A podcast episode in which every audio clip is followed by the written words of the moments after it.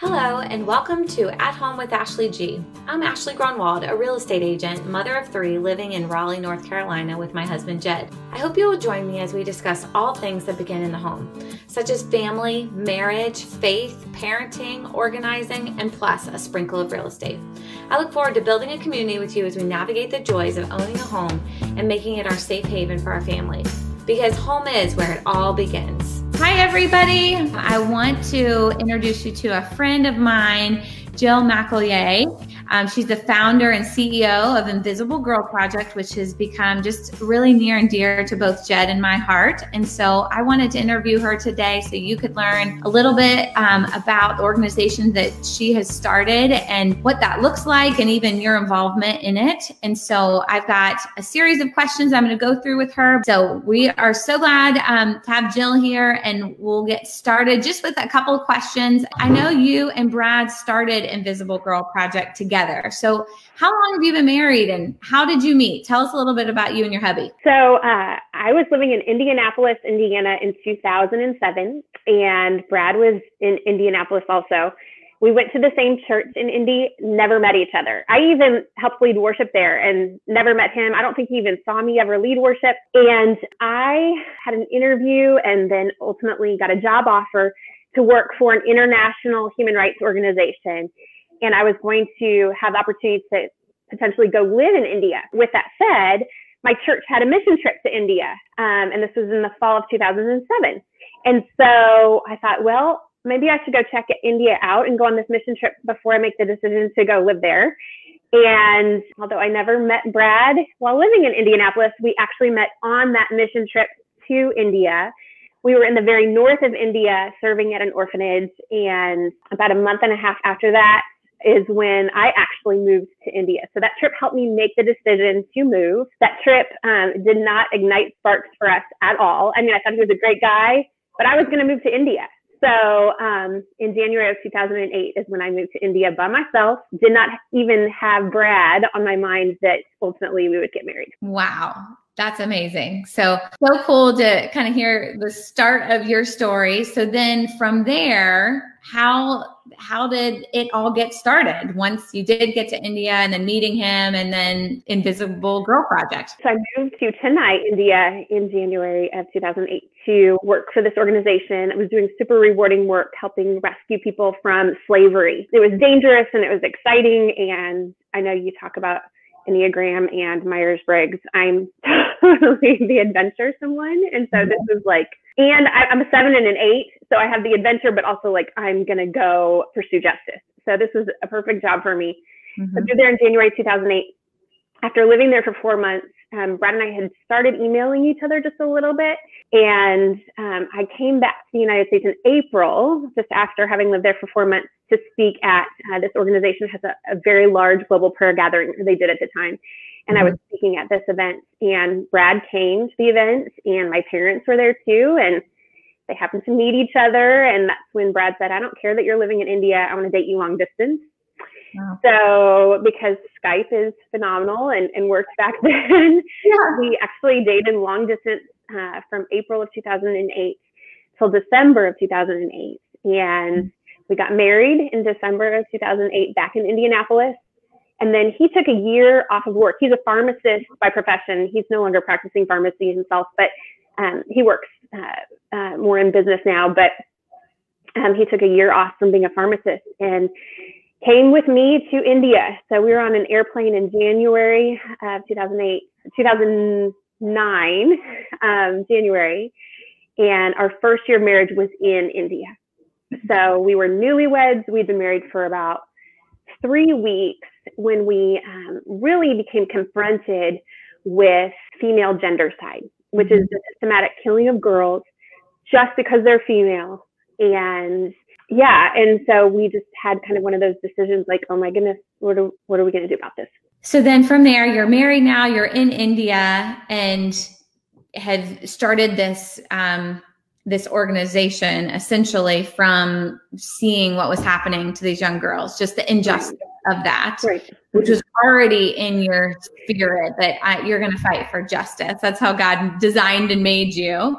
And then, so you're a lawyer. How did you go from practicing law to leading this Invisible Girl project? Where did that mm-hmm. position? So, really, it's so neat to see how God just orchestrated all of this. So, mm-hmm. having worked for this large international human rights organization, I became familiar as a lawyer with the criminal justice system in India and um, helped lawyers there prosecute bonded labor slave cases. Well, when we became confronted with female, really it's infanticide at the time, which is the killing of a baby girl when she's born just because she's female. And yeah, like I said, we had only been married for about three weeks when Brad really specifically, he was the one who met a, a woman who um, years before her her own parents killed uh, 11 of her sisters in hopes of having a son. So the mom would get pregnant and have a baby girl, and then they, she would kill her own. They would kill their own daughter just because they wanted a son so desperately. And finally, upon having their 12th daughter, they decided to let her live. We call her Asha. And um, when Brad met Asha in a remote village of South India, in uh, January of 2009 is when we were like, this is this is real. Mm-hmm. And so with me practicing law, so here I am over here. I wasn't practicing so much as training other lawyers and getting to know the criminal justice system. Brad was um, doing some medical camps for the poor and um, getting to know organizations that were doing great work to help rescue these baby girls and little girls before they're trafficked. And so, uh, just over the course of 2009, we learned more about the problem. We met a man who had written his 300 plus page doctoral thesis on the issue. And we got to know Indians who really wanted to stop this problem in their country. They just wanted help, um, whether it was to have their capacity increased or funding or strategic planning. And so, even really over the course of that year, we didn't know for sure what we were going to do. We just knew that God was moving our hearts to do something. Mm-hmm. So at the end of 2009 is when we moved back to the United States and um, really the foundation for Invisible Girl Project got started. It's amazing. So you've described a little bit what gendercide is specifically to you talked about the babies and then now female gendercide as a whole. How how does that affect countries like India and what is that on a bigger scale? Sure, sure. So a lot of people have heard about the discrimination of girls in China and mm-hmm. I think here in the Western world, we've heard a lot about that, but people don't realize that this is happening just as much. And the numbers are as staggering in India as they are in China. So basically, what has happened about 10 years ago, the United Nations estimated that there were 50 million girls and women missing from India's population. Now, if you think about it, the US population is about 330 million people. So if you take almost a sixth of that, like that's how many girls and women the UN estimated were missing from the mm-hmm. population. Well, that number has gone up. India itself said uh, just within the past couple of years, they think that there are about 63 million, 63 million girls and women missing now. So what that means is you have a number of men, millions and millions of men who will never be married. Mm-hmm. And so then what happens is girls are often trafficked at very, very young ages to become child brides or into brothels. And as Brad and I were studying this issue and as Invisible Girl Project has grown really over the past 10 years, we understand that there are many things that have led to girls and women going missing in India's population and, and girls and women being killed. And um, as we mentioned, female infanticide, baby girls being killed. Um, there's also female feticide, which is sex selective abortion. Uh, couples illegally find out that they're having a baby girl. It is illegal in India to, to find out the gender of your baby. And the reason why is India recognizes that it has a problem and that people will want to kill their daughters in utero. And so um, they've made it illegal. And so we see that that has resulted in millions of unborn little girls. And then um, we see that girls again go missing. Um, you know, if you're you're married at the age of 10, 11, 12, before you even reach puberty, uh, you're forced to marry a man who's at least twice your age. Um, you're likely going to be abused. He's going to try and force you to have a son, because once again, you have the son pre- preference that is prevalent.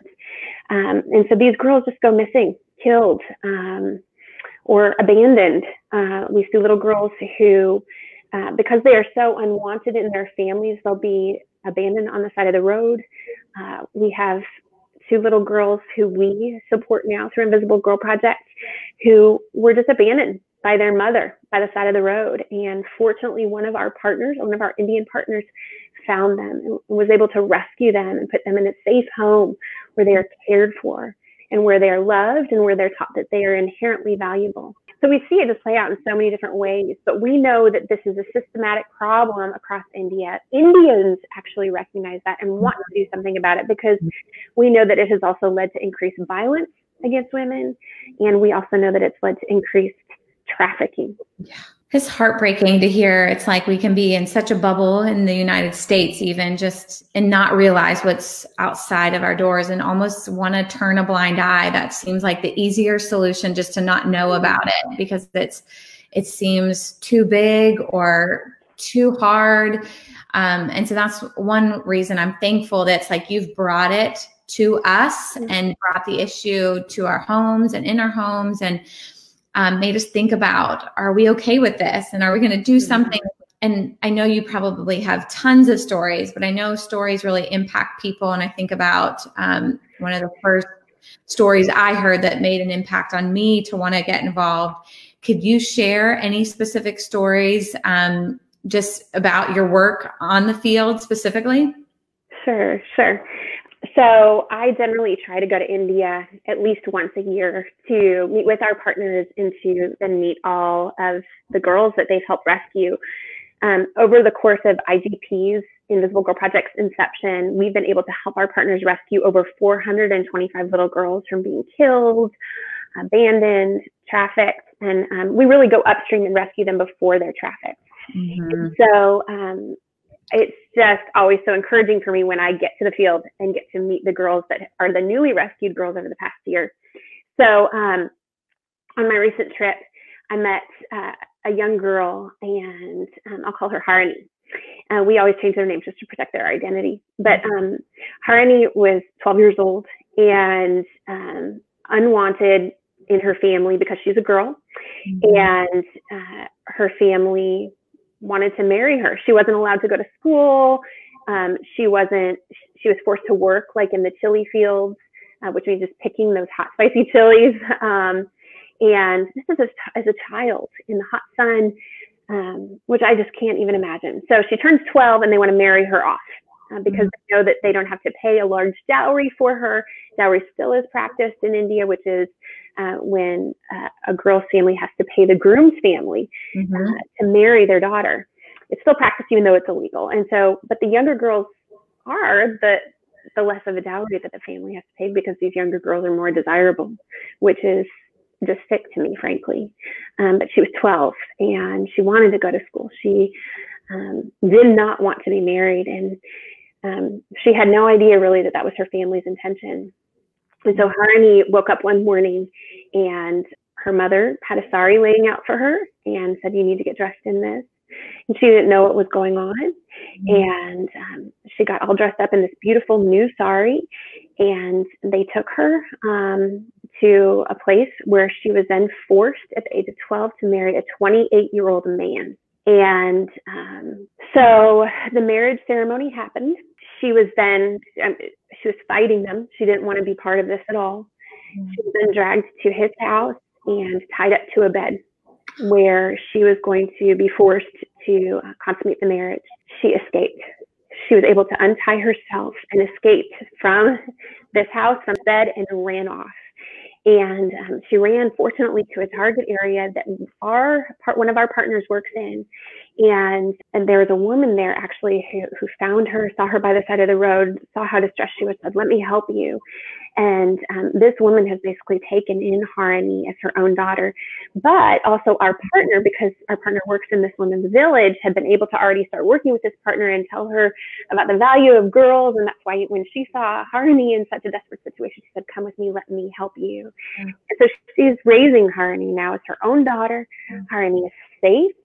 She lives uh, in a safe home that we have that's nearby this village where um, her adopted mom lives. And Harini is now educated. Uh, she's being cared for. I just sat next to her and I have to, I have to say that like this is a real story. It doesn't seem real to us because we think of just how um, unfathomable this would be to us here. But this precious girl shared her story with me with tears in her eyes, but with hope now. Mm-hmm. And um, hope that she has a future now, knowing that we will send her on to school, pay for her to go to college, uh, that she won't be forced to be married, that she someday will be able to choose whoever she marries, mm-hmm. and um, she knows that she is inherently valuable. She's created in God's image, and she's going to be protected. And so that is her hope now. That's amazing. Such a great testimony of the work that's happening there. Also, like, I mean, just gives me chills thinking about because, like you said, it's not fathomable to us. It's just not something we experience here as something we're used to. What have, what would you say? What have been some of um, Invisible Girl Project's greatest victories that you've mm. seen since this has started? So, just of course, over the the years, this was just an idea that Brad and I had, just because we felt so um, moved to act and that we couldn't just sit idly by while we knew that girls were being harmed and, and, and there was no real light being drawn to this issue mm-hmm. um, that there was no international organization doing anything and so i just think invisible girl project's foundation itself and like the founding of it itself is a huge victory and then over the course of the years um, we started a child sponsorship program. So we knew that our partners were rescuing girls. Um, there's actually an organization in China that does similar work. They rescue little babies who are abandoned. and mm-hmm. Um, they rescue them for one year and provide for them for one year. We know, which is awesome. Um, but we knew that to really curb this problem and have an effect in India long term, we wanted to help these girls over the course of years. And so mm-hmm we started a child sponsorship program, and that helps support all of our girls who have been rescued. Mm-hmm. So, um, it, once a little girl is rescued, she is either in one of our safe homes where we know that she will be kept safe, or we have other partners that try and keep the girls with their families because we know that India, uh, the family dynamics uh, need to change, and we want families to recognize the inherent value of their daughters. And so, once a girl is res- rescued, we either put her in a safe home or we keep her with her family, and then we support her for years. And we do that through our child sponsorship program. And so I would say um, it, it, it's a great victory in the fact that we were able to establish a child sponsorship program. But with that being said, all of our girls right now are sponsored. Mm-hmm. And so it's pretty consistent that um, if a girl becomes available for sponsorship, she's picked up right away. Mm-hmm. And, and that means pe- somebody here in the US or in the Western world agrees to sponsor a little girl. Um, it, it's about $50 a month now to sponsor her, and 100% of that goes to the field to support her and care for her needs, pay for her education, pay for her to have clothes and food and be cared for. So I would say that that's a really uh, huge victory, I think, for IGP and the fact that we've had a successful child sponsorship program and that there is a desire for people here in the West who want to support these girls. We're so different from other child sponsorship organizations too. We're not huge like um, a Compassion or World Vision, and um, and in in the fact that we have a very clear mission, and our mission is to save girls' lives in India, mm-hmm. and our child sponsorship program supports those girls whose lives have been saved. Right. That's awesome. And I remember when I first was hearing just about the vision of Invisible Girl Project, it was like, I want the gospel to be made known to them. And I remember asking you about that. And and the thing is, is the gospel can't be made known to someone that never has a chance at life. And so it's like we have to start with life before we can bring them to a place of sharing the good news of Jesus with them. So um, I think that's a good reminder too you know, when you're reaching out to help these girls, it, once we, we got to give them a chance and also be a voice for the voiceless, essentially. That's right. That's right. Um, so, what have been some of the hardships you've experienced in this journey with Invisible Girl Project? Oh gosh, um, right now I would say is is really difficult. You know, of course, it, it's difficult for all of us. We've never experienced a pandemic like this uh, in our lifetimes, uh, and it's particularly difficult, I think, um, in that we know that our girls are in more dangerous situations than they ever have been. The news coming out of the field in India is that uh, because there has been a stop to uh, uh, selective surgeries or abortions right now in India, they believe there will be about 1.5 million unintended births in about nine months. Wow. So we know that a majority of that number, or at least equal number, will be girls, right. unwanted girls. And we know we have a mission to help mm-hmm. rescue as many of those girls as possible. And so we're just really praying through this that God will provide um, so that we can further our mission and scale our work to help all those girls. But but it's hard to know. Um, we also have relationships with government officials, which is really important to us that, that we work well with the government. Again, we never wanted to come in as Westerners and be like, India, you have a problem, we're here to fix it. Uh, we want to work with Indians, and that is working with Indian government officials who recognize that this is a problem too. So we have built, we have staff on the field in India who are Indians who've built relationships with government officials. One of these officials has come to us and said, we believe that during this time there will be a number of child marriages Mm. And so just the thought that there are little girls right now who are being forced to be married who are then being raped is is so hard and um, it's something that I really lament over um, mm-hmm. on a daily basis just because my heart is so heavy for this work and for the little girls who don't have a voice and who need help.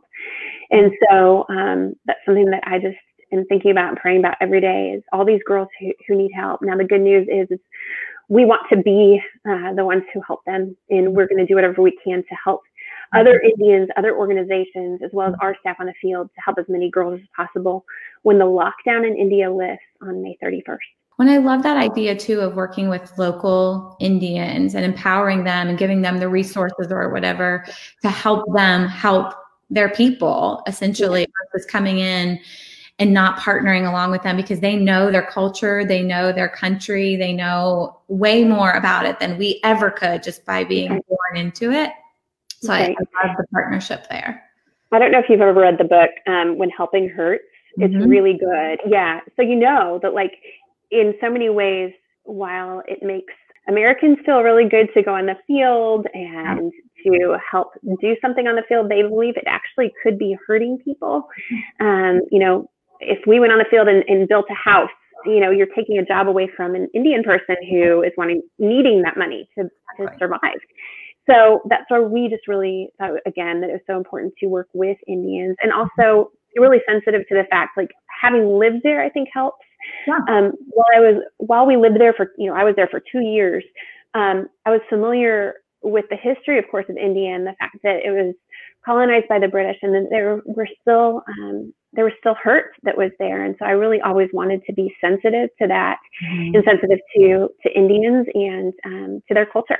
And when i was thinking about hardships you know you talked about some of these other child sponsorship organizations like world vision that um, or compassion that have lots of probably marketing and lots of well-known just followers. And um, get a lot of the larger platforms. So is that a hardship for you of like making Invisible Girl Project not invisible, you know, like so people yeah. see it and how do you overcome that? How, who are you, how are you getting in front of people to educate them about this? So, you know, that is hard because we are, we're not a huge organization. And in some ways, um, while we started in about 10 years ago, um, 10 years ago, I was also having my first baby, and then we had a second one. So I, we have two little girls of our own who are nine and six. And my husband was still practicing pharmacy. Like we had to pay the bills, and mm-hmm. and so really, I would say within the past three years is when we started being able to even hire employees to do this work full time. Mm-hmm. And so, in some ways, Invisible Girl Project really is is in its infancy still. Um, and so we're not a huge organization, um, but with that said, um, that's where we need people to help us to mm-hmm. spread the word, to first of all like us on Facebook, um, and, and, that helps champion our cause because we think when people start hearing the truth that they'll be compelled to act like like yeah. we were, like you were Ashley, like you and I mm-hmm. sat and talked about this, and and you were moved by this, mm-hmm. and so mm-hmm. I think it's so much of just like teaching people about what's really going on and, and spreading awareness. That is difficult though. And so, um, you know, we are just uh, a really tiny fish in a huge pond. Um, but I think the more that we tell others about it, then the more mm-hmm. the word can spread. And so that's where we really need other people to jump on, you know, along with us and joining this journey to mm-hmm. help raise awareness about the issue and, and save girls' lives. And so, can you speak to specific things that people could do today, this month, this year to get involved? What can we do as a community, as individuals to help? Um, yes, please go to our page. It's Invisible Girl Project. It's that simple three words. Find us on Facebook. Like our page. You'll start being able to see uh, what we post about our rescues, about girls that we've been able to help, about what we have going on, some of our, our campaigns that we have. Um, mm-hmm. that's one way immediately. Go to uh, our website. It's invisiblegirlproject.org. All one word, invisiblegirlproject.org. You can sign up for our newsletter list. We send out a newsletter at least once a month. And again, it talks in our newsletter, we talk about our campaigns, we talk about ways for people to get involved.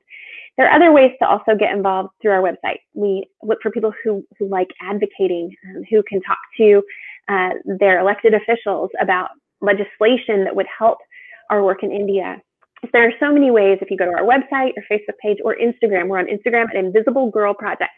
So please follow us, and, and that's one way that you could get involved. Then we ask people who are really active on social media to become our ambassadors. We have brand ambassadors, um, people that we want to help us spread the word. Again, the more that people know about this, we think the more that people will care. And so um, let us know that you want to be a brand ambassador send us a private message um, on one of the social media platforms, or you can send an email to info at invisiblegirlproject.org. That's info at invisiblegirlproject.org and let us know how you want to get involved.